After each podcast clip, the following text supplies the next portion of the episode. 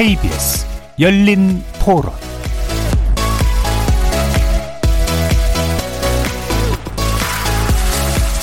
안녕하십니까. KBS 열린 토론 정준희입니다.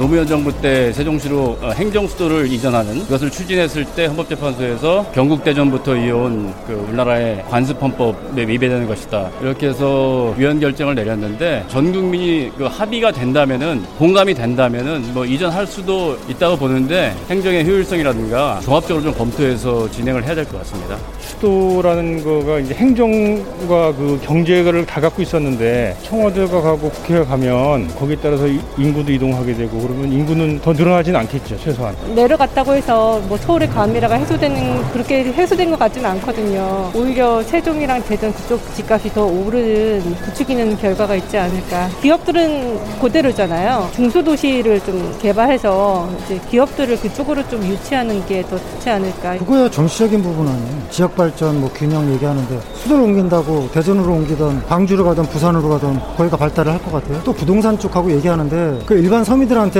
핑계대기 위한 거리지. 서울에 너무 집중화되지 않게 그리고 뭐 집값도 조금 완화시키는 그런 거 의도를 생각하면 좋은 것 같은데 막상 현실화되기는 어려울 것 같다. 말이 행정수도라고 하지 어차피 기득권 세력은 다 서울에 살고 서울에 집 뭐 땅 있고 이러니까 그거 옮긴다고 큰 변화가 있을까?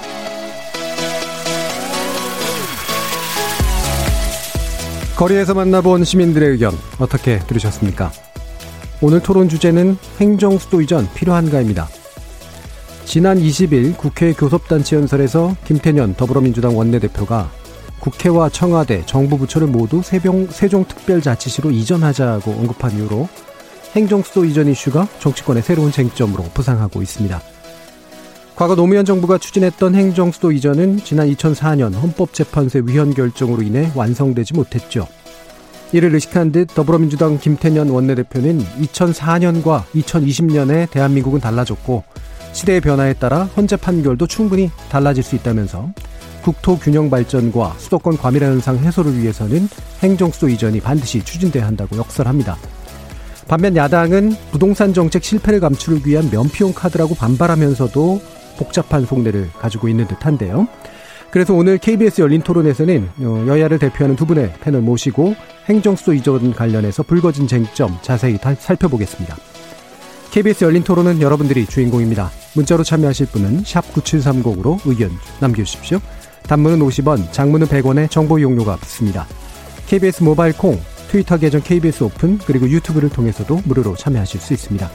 시민 논객 여러분의 뜨거운 참여 기다리겠습니다. KBS 열린 토론 지금부터 출발합니다.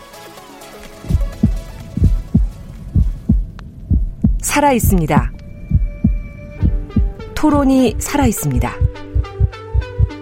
살아있는 토론, KBS 열린 토론. 토론은 라디오가 진짜입니다. 진짜 토론, KBS 열린 토론.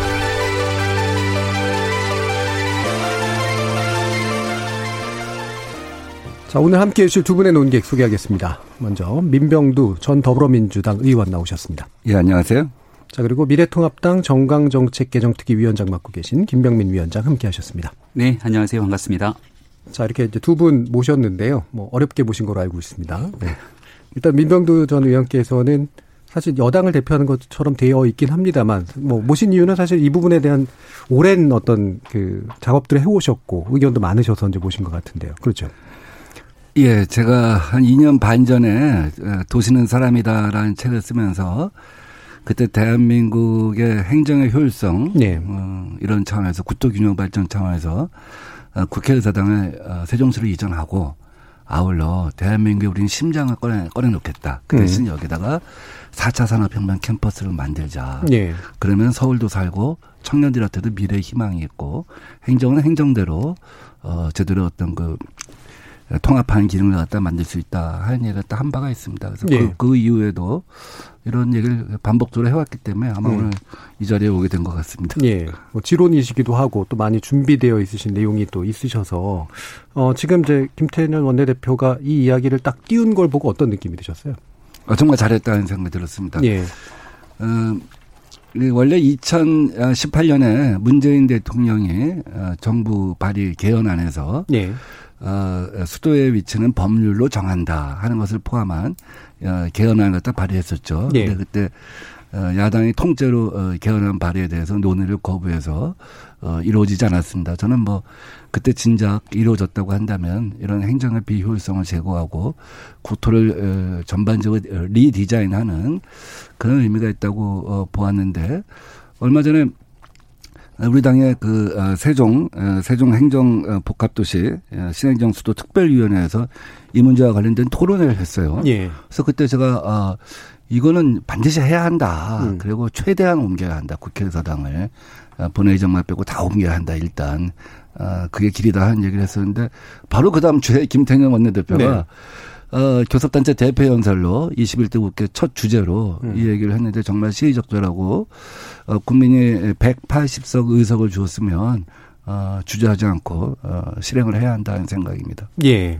어, 상당히 반기는 이제 그런 목소리를 내주셨는데 어, 김병민 위원장께서는 지금 어떤 관점에서 바라보고 계시나 이 이슈는? 네, 저희 당이 바라봤을 때는 참 타이밍의 문제를 지적하지 않을 수가 없습니다. 네. 그러니까 사실 김태년 원내대표의 발언에서는 국토 균형 발전이라든지 이런 측면에서의 행정수도 이전 문제를 끄집어냈지만 결국 부동산 문제 해결이라고 하는 음. 문제까지도 같이 언급을 한 바 있습니다. 네.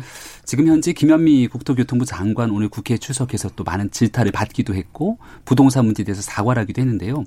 22번의 부동산 대책에도 불구하고 여기에 대해서 치솟는 집값에 대한 대책을 결국 정부가 제대로 내놓지 못한 것이 현재 상황입니다. 네.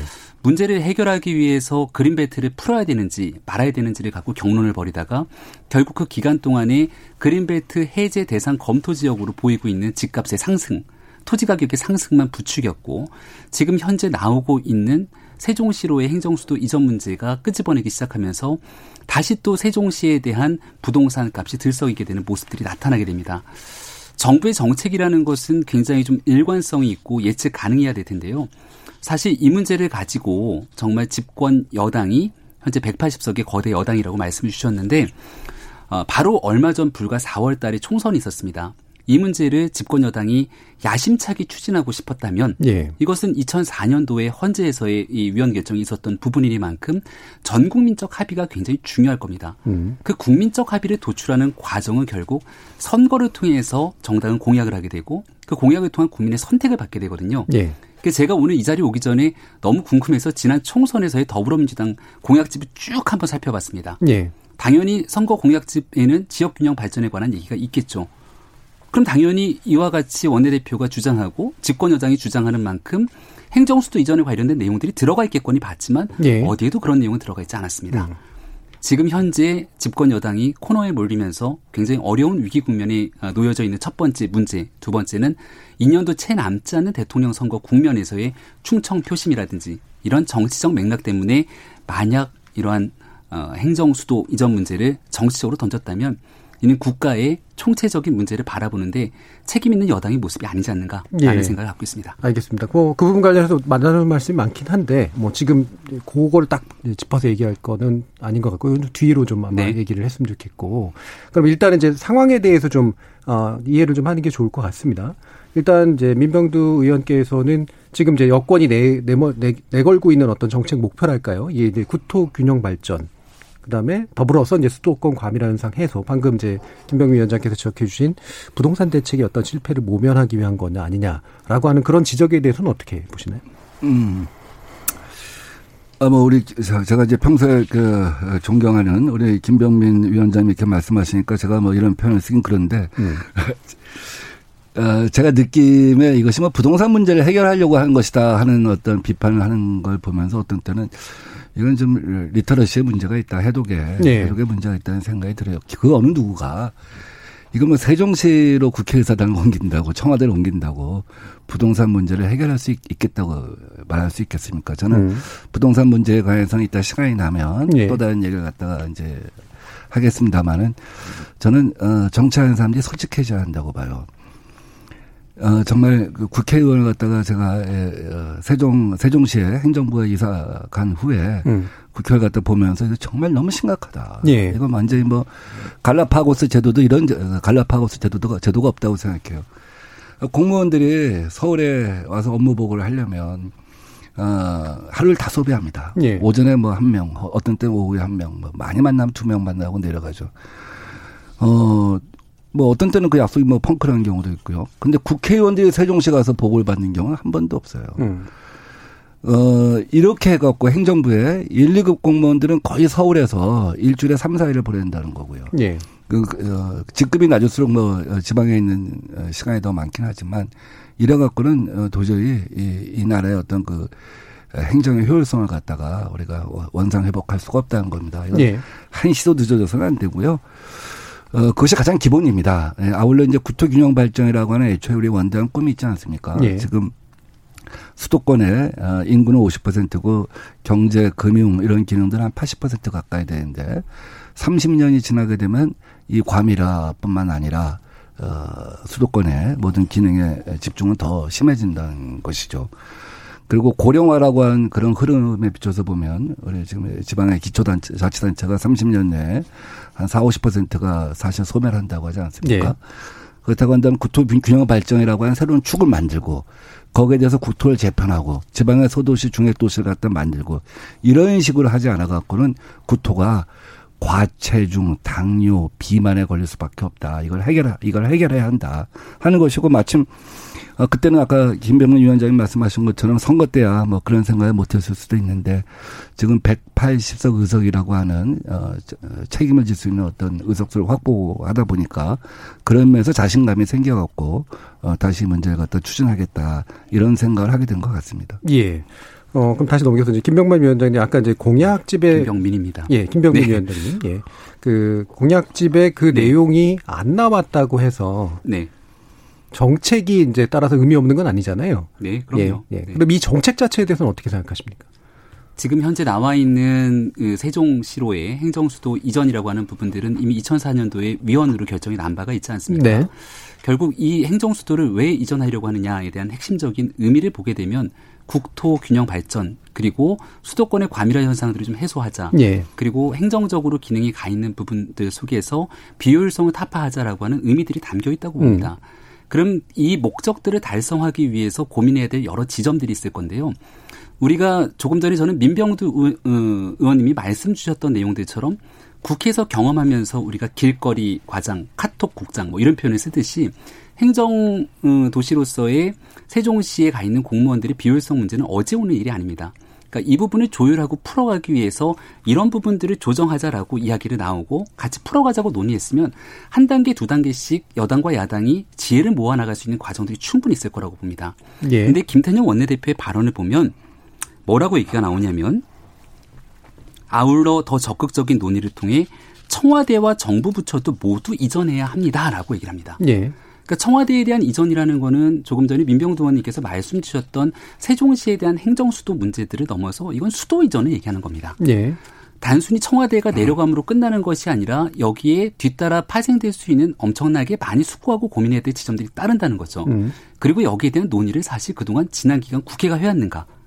우리가 대한민국 국민들과 함께 이런 논의들을 꾸준하게 이어왔는가를 보게 됐을 때 그렇지 않다는 겁니다. 그래서 지금 당장 이 문제를 놓고서는 찬성하냐 반대하냐 이렇게 논의를 끌어가기보다는 앞서 말씀드렸던 원래의 목적으로 돌아가서 국토 균형 발전, 수도권 과밀화 해소, 지금 서울을 중심으로 뜨겁게 오르고 있는 이 부동산 문제 해결 이걸 어떻게 할 것인지를 고민하는 게 우선이지 정치적 수사를 던지고 나서 그 수사에 맞냐 아니냐를 가지고 끌고 가는 것은 현재 상황에서 본질을 외면하는 일이 아닌가 생각합니다. 음, 그러면 그 부분 약간 더 정리해서요. 네. 어, 국토 균형 발전이라고 하는 목표를 네. 이런 방식의 행정 수도 이전으로는 해결할 수 없다 이렇게 보시는 건가요? 이것보다 더불어민주당이 얘기하고 있었던 음. 좋은 방식들도 많이 있습니다. 네. 우리가 세종시로 만약에 지금 얘기하고 있는 모든 것들을 옮겼을 때 세종시 하나의 문제가 풀린다고 대한민국에 있는 균형 발전 문제가 해결되는가? 네. 아, 절대 그렇지 않을 겁니다. 이를 위해서 세종시로 행정적인 기능들을 일부 옮겼지만 함께 맞물려서 노무현 정부부터 추진했던 게 혁신도시의 완성이었죠. 네. 그리고 더불어민주당의 공약집을 보면 마찬가지로 균형 발전을 위해서 혁신 도시에 대한 여러 발전 방향들을 잘 담아내고 있습니다. 하지만 하기 위해서 가야 될 길이 멉니다. 4차 산업혁명 같은 경우는 민병두 의원님이 사실 20대 국회에 있으면서 우리 여당 야당을 가리지 않고 정말 주도적으로 일하셨던 의원님 중에 한 네. 분이거든요. 그런 일들이 결실을 맺기 위해서는 지속적인 노력이 필요합니다. 하지만 우리의 혁신도시라는 것은 이제 막 발걸음을 떼고 있기 때문에 구도심과 혁신도시 간의 상생과 공존이 필요하고 여기에 4차 산업혁명의 기능들이 덧붙여지고 지능형 스마트 도시를 만들겠다고 같이 공헌하면서 이야기를 끄집어냈던 게 더불어민주당이기도 합니다. 네. 하나씩 풀어야 될 얘기들이 굉장히 도처에 산적해 있는데 어느 날 갑자기 세종시로 모든 것 행정수도 청와대까지 다 옮기면 이 문제 해결할 거야라고 주장하는 것은 앞에 있었던 풀 수 있는 많은 숙제들은 간과한 채로 풀기 어려운 문제를 던지면서 오히려 풀어야 될 숙제들을 다 흐트러뜨리는 것 아니냐 예. 이런 비판의 여지가 있다는 거죠. 예. 김병민 위원장께서 방금 얘기하신 어, 지금 풀어야 될 게 되게 많은데 어, 좀 청와대라든가 이런 식으로 뭐 그러니까 약간 정치적 레토릭에 가깝지 않느냐라고 하는 지적에 대해서는 어떻게 생각하세요? 예, 사실은 뭐 어, 지난 대통령 선거 때 주요 예. 정당의 후보들이 어, 예, 행정 수도의 완성 문제에 대해서는 예. 다 얘기를 한 바가 있습니다. 그래서 뭐 어떻게 보면 어, 모든 정당들이 사실 그 기본 방향에 대해서는 어, 같은 생각을 갖고 있는 것이라고 보고요. 어, 국토균형 발전이라고 하는 것이 세종시에 어, 정부의 행정 기능을 이전한다고 완성되는 것은 아닙니다. 음. 그것은 어떤 사람들의 생각의 변화고 구조의 변화예요. 네. 국토 축이 행정 수도를 중심으로 해서 재편되지 않겠습니까? 지금처럼 서울을 중심으로 모든 축이 있는 곳에서 축이 바뀌는 것이죠. 그렇다고 한다면 어, 지방이 골고루 발전할 수 있다 하는 생각을 하는 것입니다. 그게 하나이고요. 네. 다음 두 번째는 과연 이것만 갖고 되겠느냐. 음. 지금 어, 아까 말씀드린 것처럼 어, 수도권에 모든 기능이 집중되고 30년 후에 고령화까지 예, 겹쳐진다고 한다면 지방이 소멸할 수밖에 없는데 이것을 갖다가 혁신 도시, 기업 도시만 갖고 해결할 수가 있느냐. 네. 혁신도시, 기업도시라고 하는 것이 어, 애초에 좀 더잘 아, 디자인했다고 한다면 한 100, 한 30개 정도의 공기업이 이전을 했는데 비슷한 기능들 이렇게 모아서 중액도시를 만들었다고 한다면 더 빨리 아마 혁신도시가 완성됐을 거예요. 네. 그런데 사실은 어 개별 분산을 갖다 많이 했단 말이죠. 음. 그래서 그 혁신 도시가 인구 기본 도시라고 할 수 있는 5만 명을 현재 넘기도 힘듭니다. 네. 그렇다고 한다면 이 문제는 별도로 2차 국토 균형 발전 계획을 통해서 어떻게 보완할 것인가 하는 문제가 또 고민해야 한다고 봐요. 아, 오늘 얼마나 시간이 있을지 모르지만 어 그렇게 하기 위해서는 어 앞으로 2차 어, 공기업 이전에서는 비슷한 기능들을 모아서 중액 도시화해야 한다는 것이 첫 번째고요. 예. 다음 두 번째는 어 저는 서울을 포함하여 6대 광역시의 대학을 이 지방 혁신 도시로 이전해야 한다는 생각을 갖고 있습니다. 이건 두 가지인데요.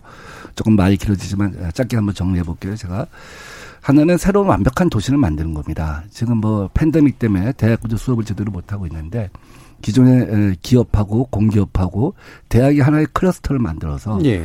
어, 일종의 복합적인 혁신 도시, 미래 도시를 만드는 것이죠. 어, 새로운 기능을 모두 포괄한. 그 다음에 기존의 어, 서울을 포함한 6대 어, 광역시에는 이따 부동산 문제 말씀드릴 때 또 하겠지만 새로운 어떤 어, 캠퍼스 타운이라고 하는 new 모델을 만들어주는 거예요. 네. 가령 어느 대학 캠퍼스 들어가 서 산다고 쳐보세요. 가장 완벽한 타운입니다. 음. 운동장도 있고 대학 본부도 있고 숲길도 있고 그 캠퍼스의 원형을 살려가면서 어 4차 산업이라고 하는 개념을 갖다가 거기다 만들어서 도시를 갖다 소도시를 갖다 조성해 나간다고 한다면 기존의 어떤 그 서울과 대도시 어떤 그 중심부를 중심으로 한 강남 예컨대 그런 집중 기능도 완화하고 대체 효과도 있을 수가 있고 미래 도시에 대한 새로운 상상력을 통해서 도시를 30년 아, 계획을 갖고 재편하는 부분도 있어요. 그래서 예. 저는 뭐 그 부분은 두 가지 다 병행해서 얘기할 것이지 음. 지금 뭐 어, 신행정 수도의 완성은 보류하고 혁신 도시부터 완성하자 이건 아닐 거라고 봐요. 예, 알겠습니다. 그 구체적인 내용은 음. 또 이제 뒤에서 약간 더 짚어야 될 것 같고요. 근데 방금 이제 민병두 전 의원께서 말씀해 주신 그런 내용이 기본적으로 이제 축을 옮기는 것 음. 그 다음에 그 축으로 옮겨서 뭐 중액도시 건설이나 이런 것 쪽으로 해서 수도권 위주의 어떤 발전 체계를 좀 바꾸는 것 이게 이제 첫 걸음을 떼는 일이 아니냐라고 하는 그런 부분에서 미래통합당에서는 어떻게 생각을 하고 계십니까? 저는 제가 그래서 민병도님을 앞서 존경하는이라는 표현을 썼던 게 뭐다 쓰시니까요. 존경하는. 토론에 나와서 사실 존경한다는 네. 표현을 거의 써본 적이 없습니다. 아, 방송 네, 출연하면서 네. 어, 특히나 다른 정당 의원님께 존경한다는 말을 거의 써본 적이 없는데 네. 민병도 의원님께 이런 말씀을 드리는 이유는 정치가 국민의 삶과 국가 공동체를 위해서 나아가야 되는 방향과 맥을 잘 짚고 계시기 때문에 이런 표현을 드리는 거거든요. 예. 그러니까 만약에 집권 여당의 원내대표께서 이런 방식으로 이야기를 끄집어내고 음. 국토 균형 발전을 위해서 해야 되는 길들의 첫 번째 우선 과제가 무엇이다라는 얘기를 했으면 아마 야당 입장에서는 박수 치면서 함께 논의하자는 얘기가 나왔을 가능성이 매우 크다고 생각합니다. 예. 물론 제가 원내에 있지 않기 때문에 그 내용에 대한 확언을 드리기는 어렵습니다만 음.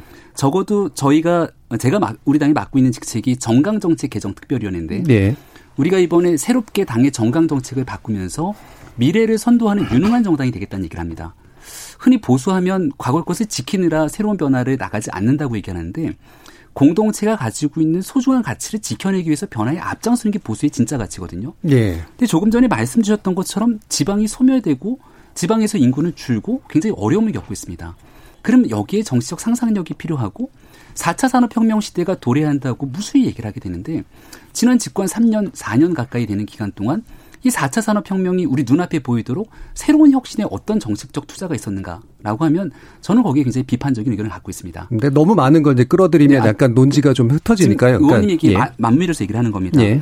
그래서 지방에 있는 도시들을 바탕으로 혁신 도시를 새롭게 만드는 길도 그렇고 여기에 완벽한 도시를 만들기 위해 대학 그리고 지능형 스마트 기능이 네. 같이 함께 어, 겸비될 수 있도록 새로운 미래형 도시를 만드는 일에 손을 잡는 건 매우 중요한 일인데 네. 이런 얘기가 온데간데 없이 사라지고 제가 아까 말씀드린 것처럼 행정 수도 완성 길거리 국장 카톡 과장을 줄이기 위해 국회가 통째로 세종시에 내려가야 된다.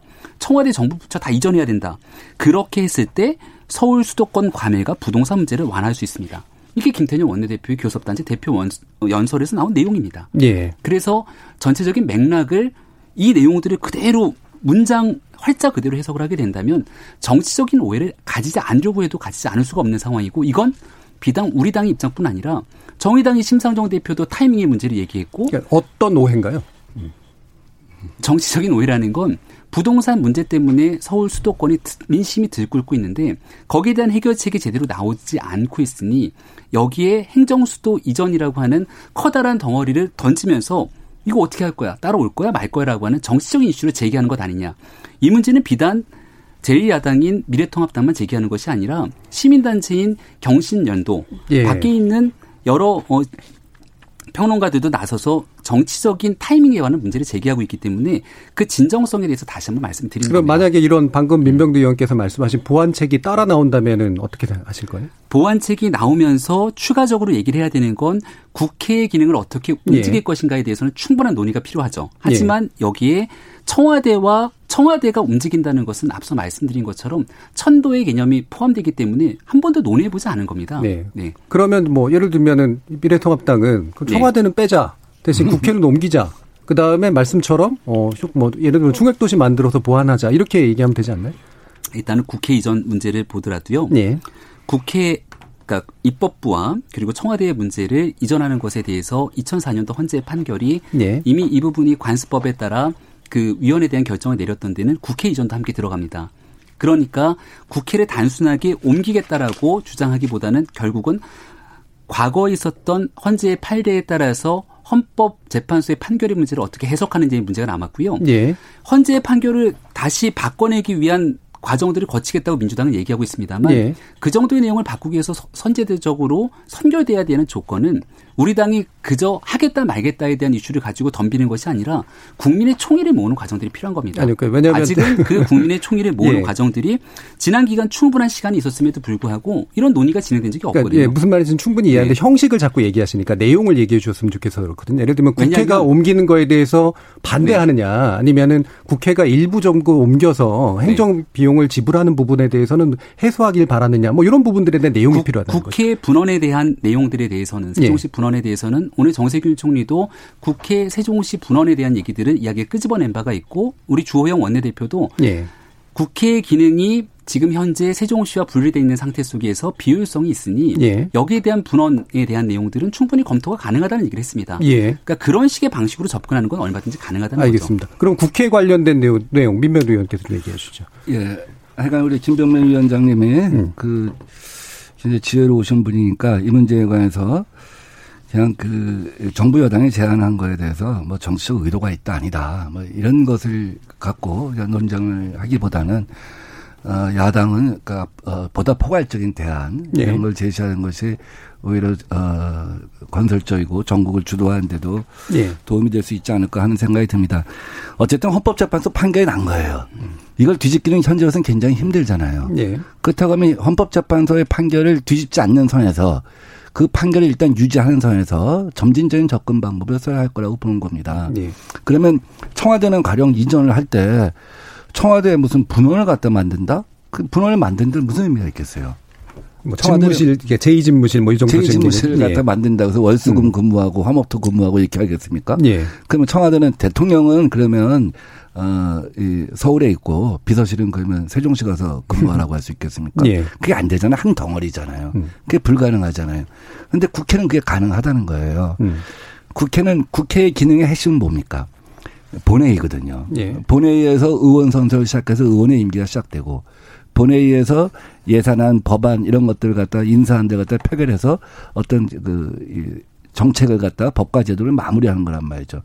국회의 핵심은 심장은 본회의라고 하면 본회의가 서울에 있으면 그리고 어 의장실 300명 국회의 대표라고 할 수 있는 의장이 있으면 국회는 서울에 있는 것이다. 헌법재판소의 판결을 뒤집는 것이 아니다. 이렇게 예. 보는 것이죠.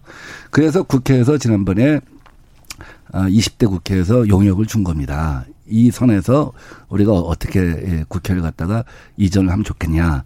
그래서 맨 처음에 분원이라는 개념이 나왔지만 이제 서울의사당 과 세종의사 어, 의사당 두 가지로 이제 분리를 해서 예. 어, 국회 18개 상임위 중에 11개 상임위 혹은 13개 상임위 혹은 17개 상임위 가능 안들을 마련한 것이죠. 예. 어, 여기에 따라서 일반인들은 잘 모르시겠지만 예산정책처 또 어, 입법조사처 음. 국회 미래연구원 국회 도서관이라고 하는 이제 부속 기능들이 있습니다. 그 이제 함께 가는 것이죠. 물론 예. 의원회관도 함께 가게 되는 것이죠. 근데 지금 이것을 갖다가 어 지금 용역에서 나온 A안, B안, C안 중에 최저 범위의 이전, 그러니까 절반 정도를 이전하는 것이 된다고 한다면 사실 아무 의미도 없는 거죠. 행정부와 입법부에 갈라져 있어서 생긴 비효율성에다가 입법부가 두 개로 쪼개서 쪼개져서 생기는 비효율성이 배가 되는 것이죠. 네. 그렇다고 한다면 헌법재판소의 판결을 갖다가 준수하는 선에서 어, 본회의장과 본회의와 어, 의장실만 제외하고 다 이전을 한다고 한다면 저는 어 이것이 어 현재 우리가 할 수 있는 최 최선의 절차가 아닌가 하는 생각이 예. 듭니다. 예. 만약에 이것을 갖다가 어, 그렇게 하지 않고 지금 뭐 청와대를 갖다 이전을 갖다 하는 걸 포함하여 행정수도에 관한 새로운 법을 만들어서 그때와는 헌법재판소의 구성이 바뀌고 어, 국민들의 생각이 바뀌었으니까 다시 한번 옛날에 관습헌법 판결이 맞는지를 갖다 네. 물어보자. 이렇게 하는 것도 굉장히 쉽지가 않을 것 같아요. 좀 이따 다시 토론을 하겠지만 네. 그렇게 하는 것보다는 지금 일단 국회의 대부분의 기능을 갖다 최대한의 기능을 옮겨놓으면 국민들이 볼 때 아 수도가 점차적으로 이전하고 있구나 예. 하는 생각을 갖게 되는 겁니다. 예. 그렇다면 국민적 합의가 더 쉬워지는 지점이 있죠. 예. 그러고 나서 이제 결국은 야 이렇게 되면 청와대까지 가야 되는 것이 아니냐 하는 생각을 갖게 될 것이고 그때 가서 어, 행정수도 특별법 같은 걸 한, 어, 통해서 어, 다시 헌법재판소 판결 갖다 묻는다든지 예. 그러면 그 사정 변경이 생겼기 때문에 알겠습니다. 자연스럽게 진행이 될 수가 있는 예. 것이죠. 기본적으로 단계적인 접근법을 이제 제안을 하신 거고 지금 이제 물론 여당에 이제 안 하고 이제 정확하게 일치되는 건 아닌 상태인 것 같긴 합니다만 청와대에 대해서 논란의 여지가 있으니까 일단 빼고 국회에서 본회의 그러니까 본회의가 진행되는 의사당만 남기고 대부분의 국회 기능은 본회의장만 남기고 예, 본회의장만 남기고 예. 대부분의 국회 기능은 이전시키는 게 일단 1단, 1단계로서 필요하고 그게 이후에 논의를 만들어내서 도움이 될 거다. 이 부분은 어떻게 보시나요? 그러니까 저는 의원님이 말씀하셨던 점진적인 변화 단계가 예. 결국은 국회 의사당의 세종 분원의 설치 내용이랑 맥이 다 있는 내용이거든요. 예. 어, 이 부분은 그 현역 국회의원들이 이제 어떤 생각을 갖고 있느냐가 사실 굉장히 중요합니다. 그러니까 국회에서의 일부 기능들을 떼서 옮길 수도 있는 것이고 지금 말씀 주신 안대로 가게 되면 사실상 국회의 많은 분들은 서울에서 생활하는 것이 아니라 이제 세종시로 옮겨가야 되는 것이거든요. 네. 근데 지금 우리가 보게 되건데 그 지역 지방의 어, 지역구를 두고 있는 의원들도 제가 적어도 보고 있는 많은 분들은 서울에서 거의 생활권의 움직임을 가지고 계십니다. 네. 본인만 와 있는 게 아니라 또 가족이 서울에 생활권에 있는 분들도 상당하거든요. 이제 그런 분들께서 최종적인 의사결정으로 결국 이 내용들을 세종으로 옮아갈 수 있는 것인가에 대한 내부적인 의견 조율이 필요하겠죠. 음. 뭐 그런 부분들을 차치하고서라도 저는 국회와 지금 세종시가 완전히 분리되어 있는 상태 속에서 나타나는 비효율성을 제거하기 위해서 국회가 해야 되는 역할들은 찾아야 되기 때문에 네. 이 부분은 뭐 얼마든지 같이 이야기를 해서 끌고 갈수 있는 방향이라고 봅니다. 예. 만약에 그러면 어쨌든 네. 기본적인 취지 자체는 동의를 하시는 것 같은데 이게 과연 국회의원들이 하겠어라는 쪽에 좀 가까운 것 같거든요. 왜냐하면 제가 예. 얘기를 드리는 건 그 내용을 바탕으로 충분하게 지금 용역도 줬잖아요. 예. 그럼 그 다음 어떻게 할 건지에 대한 그 다음안이 나와야 되거든요. 예. 국회 세종시 분업 문제는 우리 문재인 대통령의 대통령 공약부터 이번에 나와 있는 더불어민주당의 총선 공약도 아마 이 내용은 들어가 있었던 걸로 저는 기억을 하거든요. 네. 그러니까 어렵지가 않습니다. 그럼 얘기를 했고 음. 약속을 했고 또 야당 입장에서도 얼마든지 소통하면서 비효율성을 제거하겠다고 얘기를 하고 있는 상황이고 예. 그럼 그 문제를 어떻게 현실화시켜서 나갈지에 대해서 빨리빨리 의견을 접근한 다음에 국민들께 선을 보여야 되는데 이거는 국회의원들이 과연 얼마나 의지를 갖고 하실 생각이 있는 건지를 제가 거듭 한번 여쭤보고 싶은 예. 거죠. 그렇긴 한데 네. 이제 일테면 국회의원님들도 만약에 이제 명분에 대해서 이렇게 대놓고 이렇게 못했을 거면 어떤 자신의 불편함을 정당화하는 어떤 논리가 이제 필요할 네. 거 아니에요? 그게 예를 들면 어 기존에 이제 위헌 판결이다 이렇게 얘기할 수 있는데 방금 이제 설명해 주신 바에 따르면 본회의장을 남기면 위헌적 요소를 회피할 수 있다. 라고 했을 때 결국은 헌법 해석에 관련된 문제로 좀 대립이 생길 거라고 보세요? 어, 그거는 이제 나름대로의 해석의 여지가 조금 있긴 있을 것 같은데 네. 그 내용 속에서 나름의 지혜를 찾자고 어, 노력하면서 토론회도 벌이면서 이야기를 좀 접근했던 게 민병도 의원이 제안하고 있는 지금 예. 본회의장은 남기되 나머지의 기능들은 이전하면 결국 국회 자체가 옮긴 것은 아니기 때문에 관습법법상 수도를 옮겼다라고 하는 위원회 논란에서 벗어날 수 있는 것 아니냐 이런 주장인 것 같습니다. 네. 저는 뭐 기능을 가지고 국회가 갖고 있는 내용들의 효율성을 세종시로 옮기는 부분들에 대해서는 충분하게 논의할 수 있는 여지가 있다고 봐요. 네. 근데 그 내용은 어, 물론 앞서 우리가 얘기하고 있는 것처럼 헌법재판소의 판결 문제를 가지고 다시 한번 짚어볼 여지들은 충분히 존재할 예, 겁니다. 예. 하지만 그 거듭 다시 한번 말씀드릴 건데 그럴 의지를 바탕으로 현재 있는 300명 국회의원이 뜨겁게 인원 문제를 가지고 논의를 해야 되는데 네. 지금까지 적어도 이 문제가 국민들 앞에서 제대로 손보인 게 없기 때문에 거기에 대한 진정성 문제를 다시 한번 드리는 네. 겁니다. 이제 뭐 국회가 이제 개원을 했으니까요. 예, 네. 21대 국회가. 그러면 민병대 의원께서 보시기에 지금 여당은 되게 발언 강하게 한 거잖아요. 네. 예, 이런 청와대라든가 이런 것까지 다 포함한 것이 완결된 계획이다라고 보는 것 같으세요? 아니면 일종의 띄우는 정도의 메시지라고 보세요? 국회의원들의 생활 편익의 관점에서 이 문제에 접근하면 안 될 거고요. 예, 예. 뭐 내심에 아마 그런 게 있을지 모르지만 제가 들여다보진 않았으니까 그뭐 단정해서 말할 수는 없을 것 같아요. 음. 어, 국민이 선출한 어떤 그 국회의원으로서 아마 뭐 국가 백년 대계를 갖고 생각을 할 거라고 보고 그렇게 호소하고 싶습니다. 예. 근데 이제 민주당에서 얘기할 때 여러 가지 얘기하잖아요. 지금 정리는 안 된 것 같아요. 누구는 국민 투표로 하자 이걸 갖다가. 예. 근데 에, 국민 투표는 우리 헌법에 딱 72조에 정해져 네. 있습니다. 에, 외교, 어, 국방, 통일에 관한 중대한 사안만 붙일 수가 있는 것이죠. 지금 어 청와대와 국회 이전을 외교 통일 국방의 사안을 바라보게 되면 이건 굉장히 큰 오해가 있고 음. 아마 국민들이 동의하기도 힘들 겁니다. 우리 우리나라 국가에 뭐 중대사가 있는 거야? 안보상의 네. 중대한 문제가 생겼어? 그렇게 붙여질 수는 없다고 봐요. 그 다음에 야 그러면은 국회에서 법을 만들어 갖고 다시 한번 위헌 판결 갖다 물어보자. 예. 이것도 굉장히 폭력적인 방식 같아요. 음. 어, 아까 제가 할 수 있는 가장 자연스러운 방식은 음. 실제로 사정 변경을 만들어 가는 것이죠. 음. 국회가 대부분 이전하게 되면 사람들의 생각이 바뀌잖아요. 2004년도 헌법재판소에서 판결할 때 간섭 헌법에 그 계속성 영속성, 명령성, 국민적 합의 이거 예. 네 가지를 얘기했어요. 우리나라 국민들 마음속에 한양에 500년 동안 서울이 존재했다, 수도가 존재했다.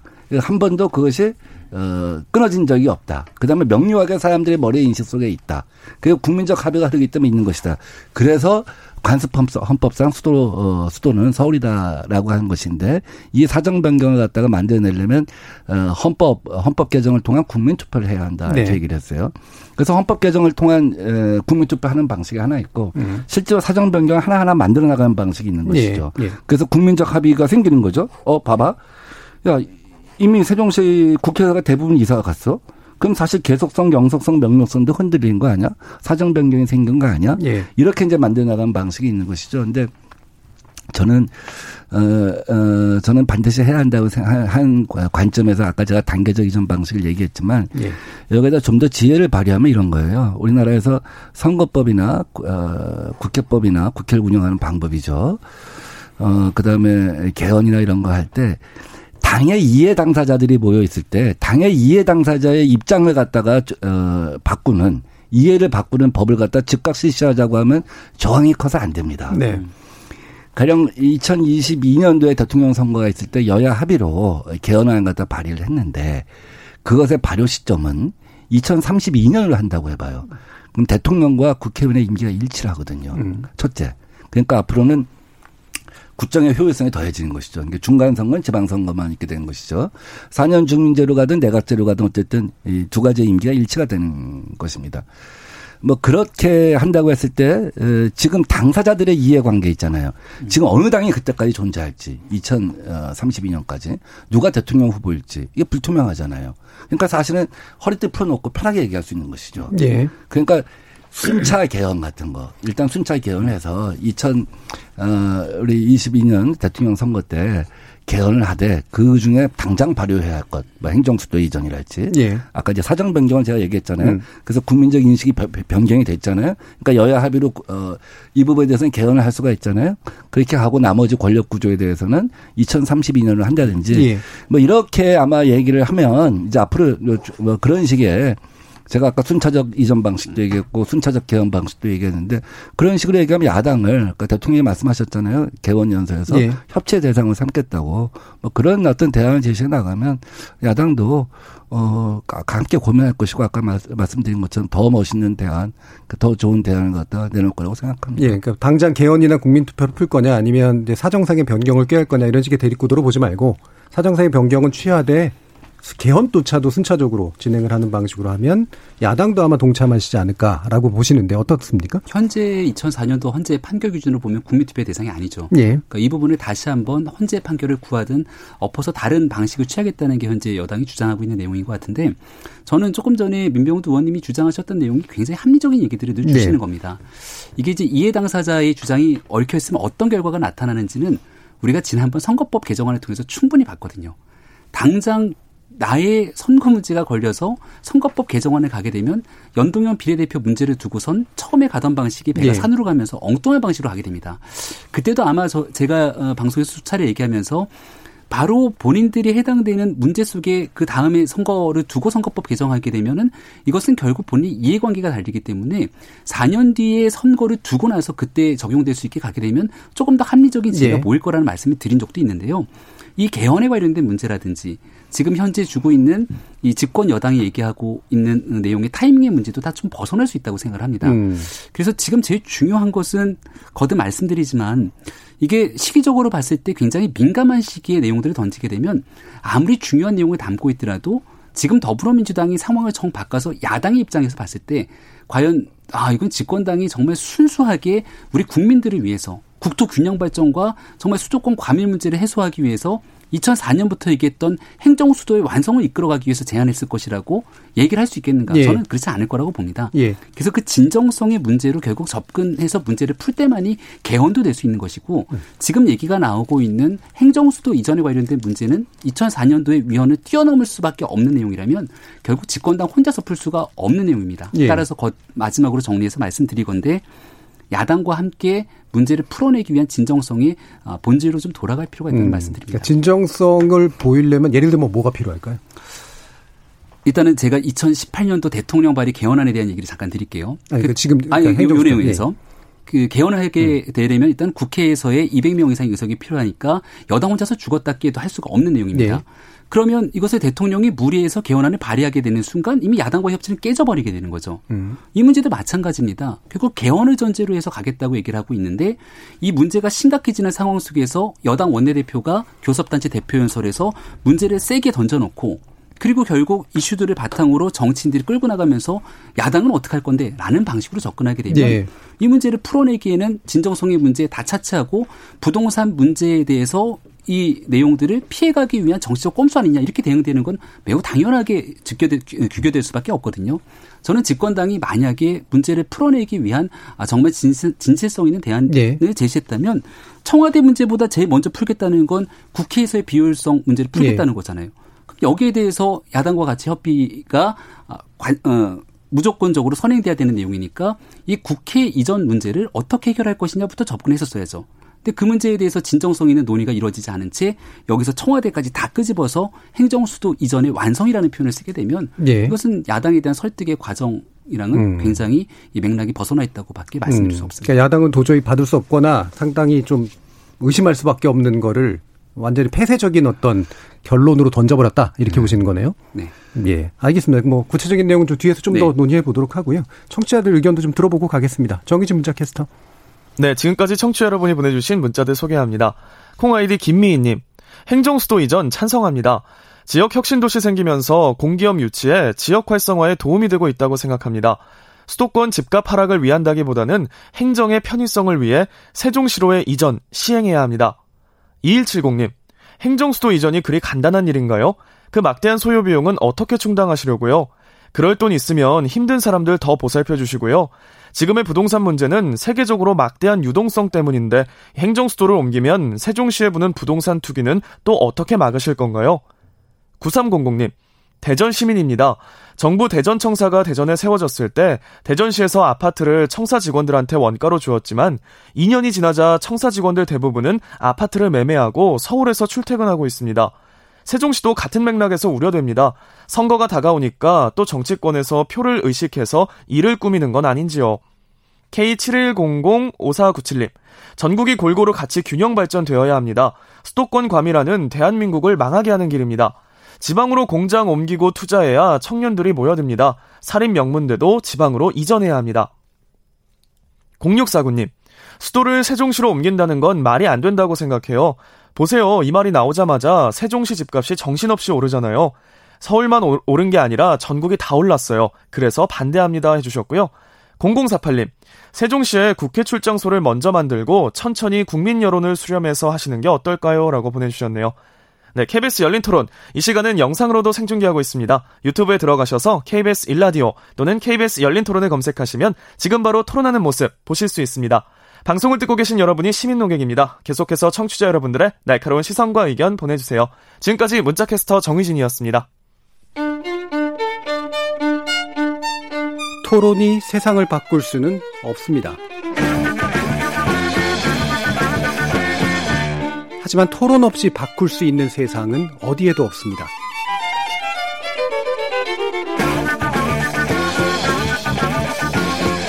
세상의 선한 변화를 갈망하는 당신. 정답이 아니라 질문의 힘을 믿는 당신. 우리 KBS 열린 토론에서 만납시다.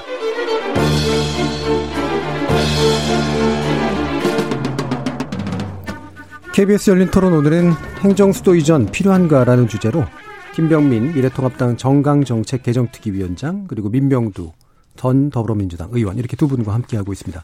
어, 청취자들 의견들이 좀 있는 부분을 다시 한번 좀 짚어서 어, 좀 설명을 좀 들으면 좋을 것 같아요. 일단 어, 아까 콩아이디 2170님이 얘기해 주신 게 비용 엄청나게 드는 거 아니냐. 그리고 결국은 세종에서 부동산 엄청나게 올라가는 거 아니냐. 이런 식의 얘기를 해 주셨는데요. 민변 의원님 나름대로 좀 계산을 좀 해보시지 않았나요? 이게 비용이라든가 이득이라든가 이런 식의 예, 비용하고 편익이 반드시 있는 것이죠. 예. 어, 그 국회에서 용역을 줬을 때 여러 가지 시나리오별로 이렇게 줬죠. 그래서 이제 한 절반 정도의 상임위가 간다고 했을 때 세종시에서 새로 생길 수 있는 어 경제적 이익이 한 8천억 정도 될 것이다. 예. 라는 얘기를 했죠. 어 애초에 뭐 세종시를 건설할 때 국회와 청와대가 이전하는 걸 전제로 국회 부지하고 청와대 부지가 이미 마련되어 있습니다. 부지 음. 조성비는 어, 새로 필요 없는 것이고요. 결국 이제 어, 건물하고 음. 어, 타운을 갖다 어떻게 조성하냐 하는 문제인 것 같아요. 또 하나는 국회가 이전하고 난 다음에 이 국회의사당을 어디다 쓸 것이냐에 대한 사회적 합의가 또 하나 필요한 겁니다. 예. 아, 여기를 뭐 아파트를 조성할 거냐? 아마 아, 누구도 동의하지 않을 거예요. 그러려고 국회 이전시켰냐 할 거라고요. 그럼 뭐 미국의 스미소니안 박물관과 박물관과 같은 음. 대형 박물관 뭐 국가적인 어떤 그 그날의 어떤 품격을 갖다 보여줄 수 있는 어, 그런 어, 시설을 마, 뭐 만들 거냐. 뭐 우리나라에 그렇게 많은 전시물이 있을 거라고 생각하지는 않아요. 예. 저는 그 대한민국 그 국회가 있던 자리에 심장 아닙니까? 그 심장을 내놓는 대신 어, 새로운 어떤 심장을 갖다가 거기다가 어, 저, 우리가 이식하고 싶다는 얘기를 많이 합니다. 예. 그 지금 어, 중국은 베이징 대학하고 칭화 대학 사이에 있는 중간청이라고 하는 창업 거리에서 어, 중국 친구들이 나도 마윈과 같은 월드 스타가 되겠다고 이제 꿈을 꾸고 있는데 어, 대한민국 서울에서는 상위 20% 대학이 모여 있는데 공무원 되겠다는 친구들이 더 많다고 한다면 20년 후에 양국의 미래가 어떻겠습니까? 예, 예. 그래서 저는 어, 국회의사당을 이전시키면 그 상징물에다가 어, 국회의사당은 4차 산업혁명 캠퍼스 또 의원회관은 창업타운 어, 또 국회 도서관은 뭐 데이터 거래소 같은 거. 이제 이렇게 하는 것이죠. 그러면 전 세계에서 창업하고자 하는 사람 혹은 4차 산업혁명에 대해서 가장 그 그루라고 할 수 있는 사람은 다 일 모여라.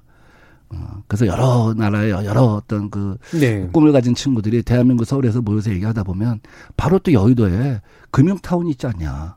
어, 돈과 아이디어가 하나가 될 수 있지 않냐. 또 일하다가 힘들면 요트 타고 홍대 가서 춤도 추고 또 요트 가서 저 용산공원 가서 백만 평 가서 예. 조깅도 하고 이것이 이제 하나의 클러스터가 돼서 남북으로 이어지면 구로동에 가산 디지털 단지 예. 또 마포에 지금 창업거리 광화문으로 이어져서 대한민국의 청년들이 지금 실업률이 굉장히 높은데 꿈을 이뤄 꿈이 자꾸 상실되어 나가고 다른 나라의 청년들에 비해서 꿈의 높이 생각의 높이가 자꾸 낮아지고 있잖아요. 우리가 뭐 G20에서 이제 G10으로 초대한다고 해도 무슨 길거리에 현수막도 안 붙고 청년들이 나 잘 살게 됐다는 생각을 안 하잖아요. 저는 대한민국의 기존의 중심을 갖다 해체하고 새로운 상징을 넣어서 이제 대한민국은 4차 산업혁명을 향해서 세계에서 가장 미래가 빨리 오는 도시로 만들겠습니다. 예. 라고 하는 선언으로서 국회의사당을 어, 재편하는 거. 이런 정도의 또 어떤 그 천지 개벽이 있어야지만 어 국민들이 합의할 거라는 것이고요. 다음 예. 두 번째는 뭐 부동산이 애초부터 자꾸 이제 정치적인 어떤 그 시선을 갖고 이 문제를 바라보는데 제가 뭐 서울에 서울에서 지금 일고, 일고 있는 들불을 뭐 세종시까지 들불 갖다 연결시켜가면서 이 문제를 갖다 부동산을 갖다 해결할 수 있다 이렇게 생각하는 정책 담당자는 없을 거라고 봐요. 부동산은 부동산 문제를 별개로 풀어야 합니다. 예. 이 문제는 또 시간이 기니까 제가 어, 다시 다 발언 순서가 오면 예. 오늘 뭐 계속해서 부동산과 관련된 의혹을 제기했으니까 그럼 부동산 해법이 너는 뭐냐? 하는 질문이 있을 것 같아서 그 문제는 예. 나중에 마무리할 때 하겠습니다. 예, 뭐 그 부분은 혹시 될지는 모르겠는데요. 일단 네, 그 방금 말씀하신 얘기를 들어보면 본회의장도 빨리 옮겨야겠는데요. 어, 그러죠. 왜 제가, 왜 제가 본회의장, 본회의장을 빼놓고 다원 기자는 얘기를 했냐면, 네. 이거, 어, 저, 상임위 반을 놓고 뭐 사무처도 음. 반을 놓으면요, 이 공간 재배치를 할 수가 없어요. 기존의 예. 국회사당을. 예. 근데 할 수 없이 본회의장 빼놓고 다 내려 보내자고 한 건데, 저는 만약에 본회의장까지 다 가면 우리나라의 무슨 경제, 경영 모든 컨벤션은 거기서 열릴 수 있다고 생각해요. 본회의장에서. 예, 예. 아, 큰 변화죠. 근데 그래도 본회의장에 남아, 남아 있을 수밖에 없다면 이런 의미는 있을 거예요. 야, 저렇게 지금 여의도에 와서 보니까 4차 산업혁명, 뭐 혁신 성장 갖고 지금 젊은이들이 밤을 갖다 지새가면서 일하고 어, 이러고 있는데 국회가 와서 이렇게 또 와서 싸워 본회의장 와서 법 통과 안 시켜? 예. 이건 좀 미안하잖아. 반성이 돼서 그는 뭐 어, 남아 남아 있어도 국회의원들한테 자상의 효과는 있지 않을까 하는 생각이 듭니다. 예.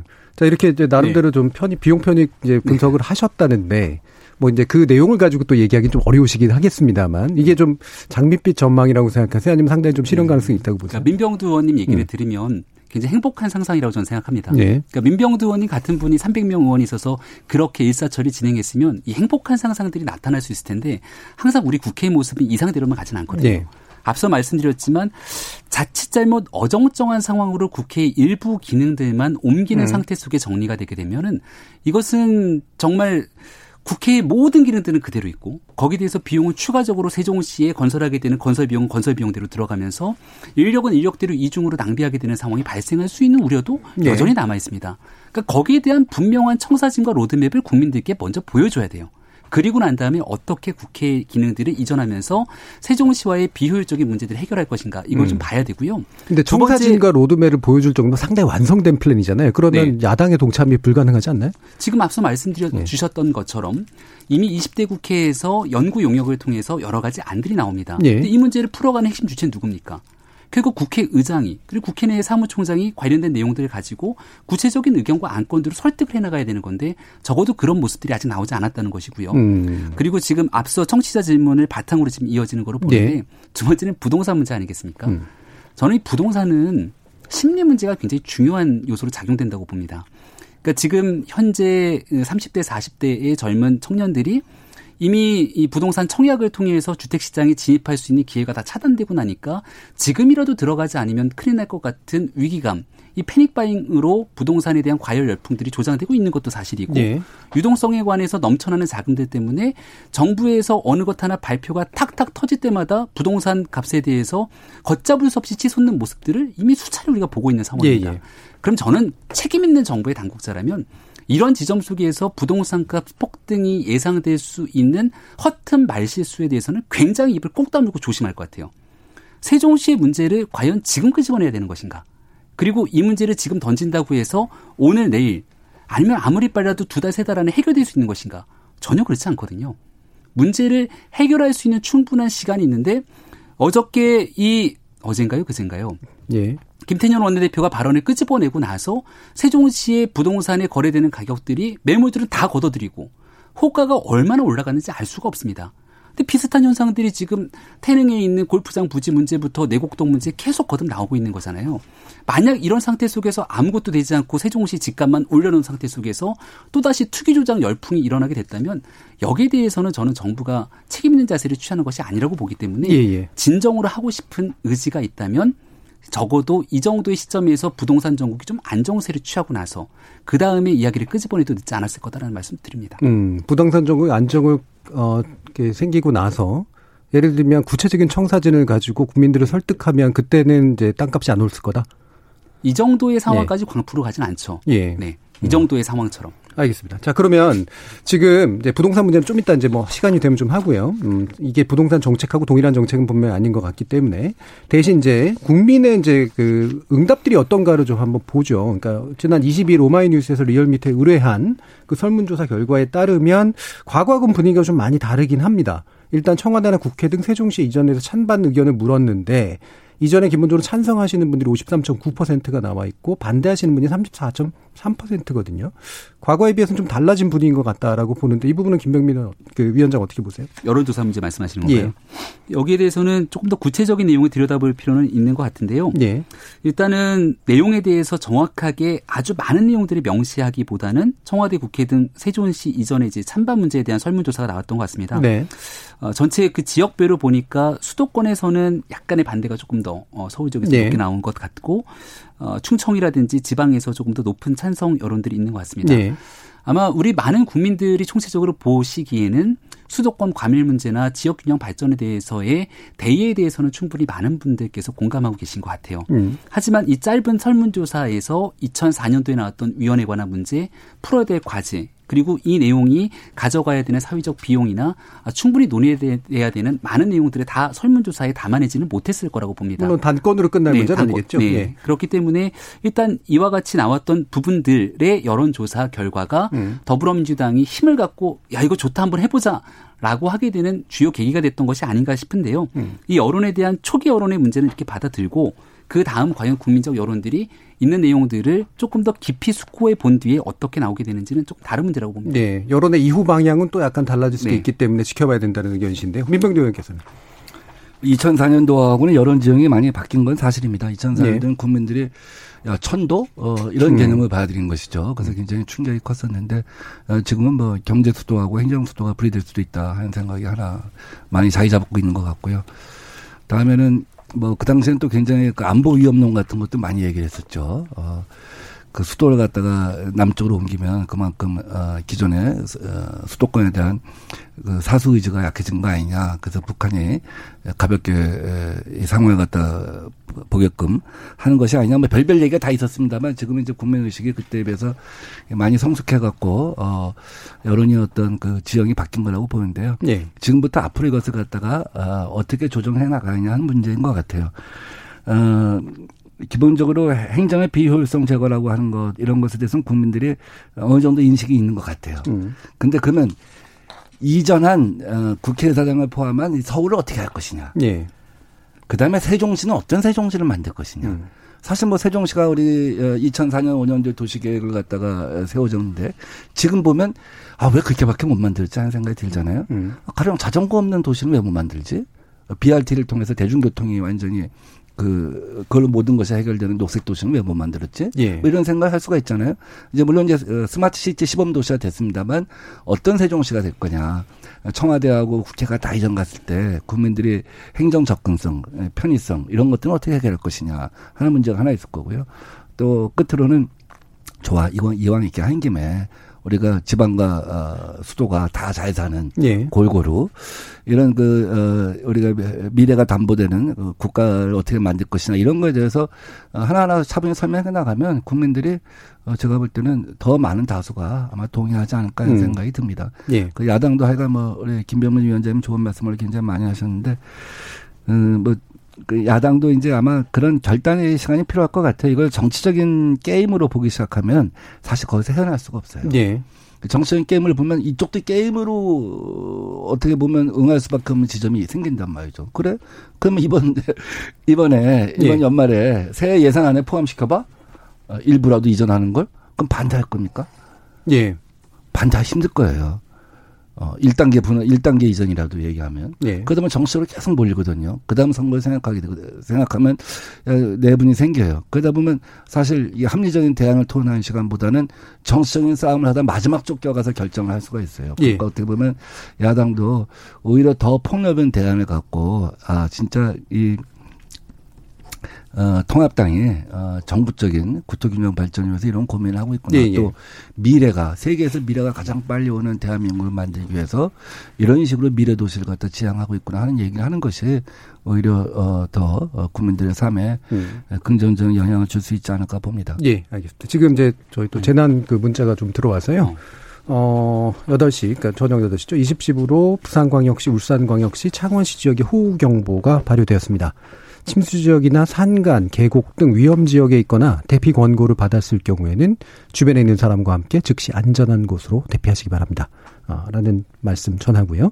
어, 바로 받아서 이제 민병두 의원께서는 이게 이제 물론 전략으로 이제 볼 수 있기도 하겠지만 이걸 이제 게임으로 만들어내면 사실은 온전한 대응이 좀 안 된다. 그래서 이번 기회에 이를테면 서울을 어떻게 재구축할 것이냐, 세종시를 어떻게 만들어 나갈 것이냐, 그 주변의 지방들을 어떻게 구축할 것이냐라는 대안들이 야당에서도 좀 나오면서 뭔가 논의가 붙어야 된다. 이제 이런 말씀을 주셨는데 어 어떻게 야당이 대응하는 게 좋을까? 일단 김태년 원내대표는 행정수도 완성특위 구성을 제안했는데 아까 이제 김명민 위원장 말씀 들어보면은 받아들이고 막 쉽지 않은 상태에서의 제안 아. 같은 그런 느낌으로 받아 네. 어, 느껴지거든요. 어떻습니까? 그러니까 지금 현재 더불어민주당이 짜놓은 운동장 안으로 들어오라고 얘기를 하고 있는 건데 네. 그런 정치적 운동장에 지금 타이밍에서 들어가기에는 야당이 그럴 만한 실효성과 그 문제에 대한 진정성에 대해서 충분하게 인정하지 않는다는 얘기인 거죠. 네.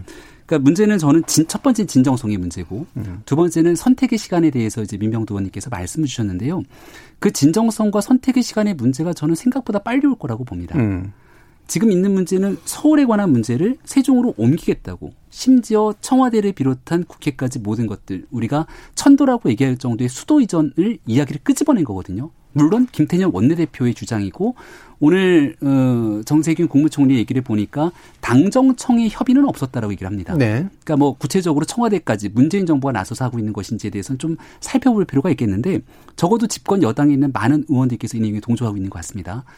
우리가 내년도 4월 달에 참 불미스럽고 어려운 일 때문에 서울시에선 보궐선거를 치를 수밖에 없을 겁니다. 예. 그러면 방금 전에 말씀 주셨던 것처럼 그 더불어민주당의 선택의 순간은 저는 더불어민주당의 서울시장 보궐선거에 나오는 후보가 과연 어떤 입장을 선택할 것인가에 음. 대해서 먼저 이야기가 나올 거라고 봅니다. 네. 반면에 미래통합당 입장에서도 매우 자연스럽게 서울시장 보궐선거를 통해서 이 문제를 어떻게 풀어갈 것인지에 대한 얘기가 나오겠죠. 음. 따라서 거기에서의 선택과 진정성의 문제로 서울의 문제를 진짜 완전히 들어서 다 옮길 것이냐에 대한 얘기들이 나오게 될 건데 그 진정성을 결국은 저는 국민들의 합의를 바탕으로 이루어져야 된다고 생각을 하고요. 네. 그리고 보다 많은 국민들의 선택을 통해서 이 문제도 결국은 한 걸음씩 진일보할 수 있다고 생각합니다. 네.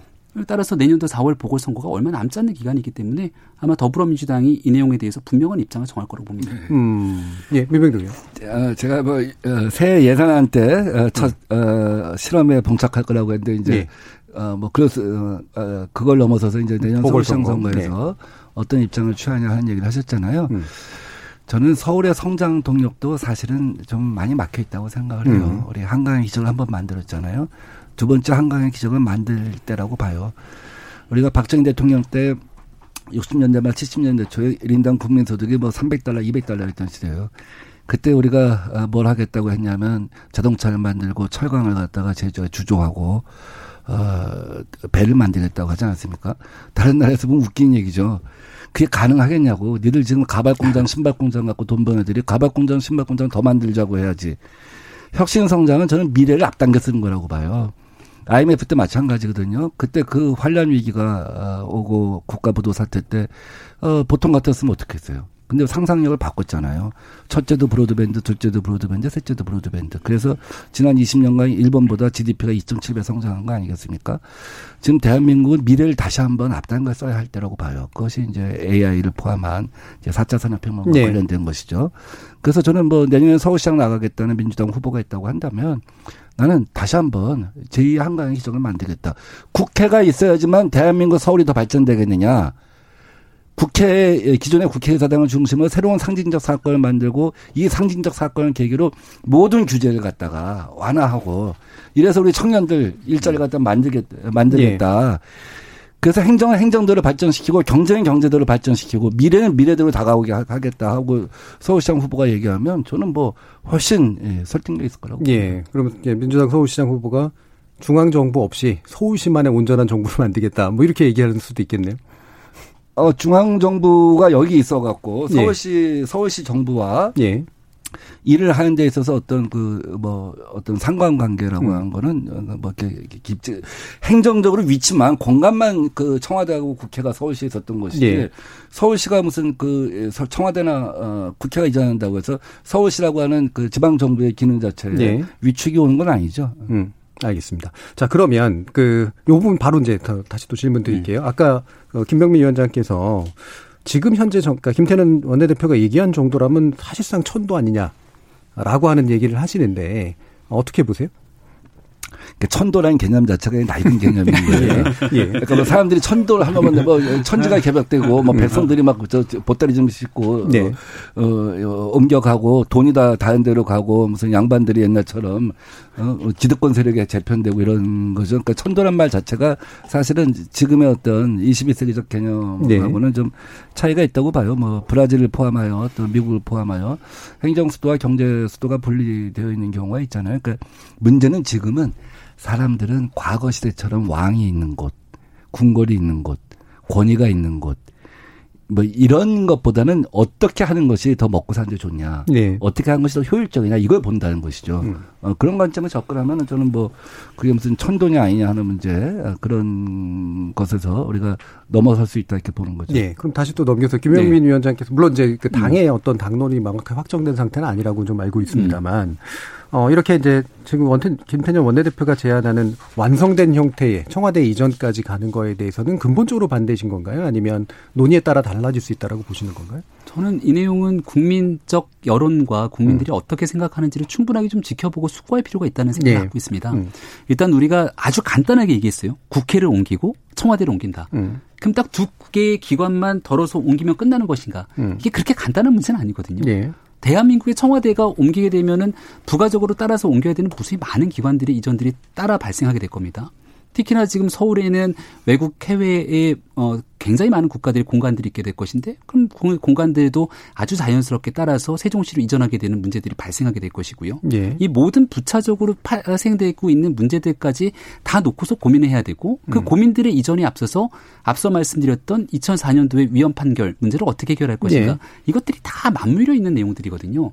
그렇기 때문에 이게 어느 순간 갑자기 청와대도 옮기고 또 국회도 옮기고 다 같이 옮겨서 수도를 옮기겠다라고 하는 얘기를 한 번에 던져갖고 문제를 풀어내는 것이 어느 날 갑자기 될 수 있다. 저는 그렇게 생각하지는 않습니다. 예. 뭐 더불어민주당 입장에서도 당장 내일 뭐 모레 얘기를 하겠다는 것이 아니라 한번 던져보고 나서 전체적인 국민의 여론들을 좀 보는 과정들을 거치겠죠. 예. 근데 적어도 저희 정당이 바라보기에는 정치적인 시기로 바라봤을 때 굳이 이러한 국가의 중대사를 결정할 수 있는 중요한 과제를 하고 싶었다면 더구나 지금 더불어민주당은 문재인 정부와 함께하는 집권 여당 아니겠습니까?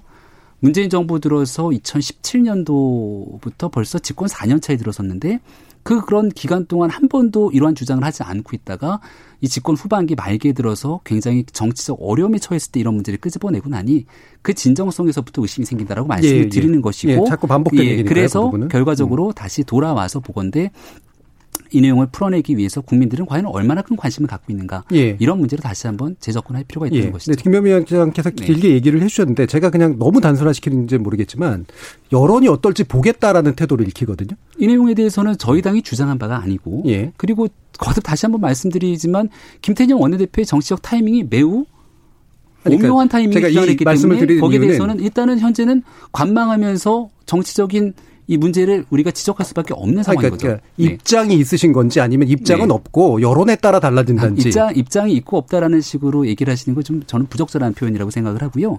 아니요, 입장을 쪼갤 수 있잖아요. 아까도 말씀드렸던 네. 것처럼 국회에 대해서는 어느 정도 논의할 수 있다. 하지만 예를 들면 청와대는 아직은 뭐 시기상조다라든가 그러니까 이런 입장 내용의 접근 예. 자체가 더불어민주당이 주장하고 있는 내용이 우리가 온전하게 그 내용을 따라갈 하등의 이유가 없습니다. 왜냐하면 이 내용은 앞서 말씀드렸던 것처럼 그럼 더불어민주당이 당정청의 협의를 거쳐서 구체적으로 추진하겠다는 얘기인 것이냐. 이 내용도 결정이 되지 않은 상황입니다. 네. 네.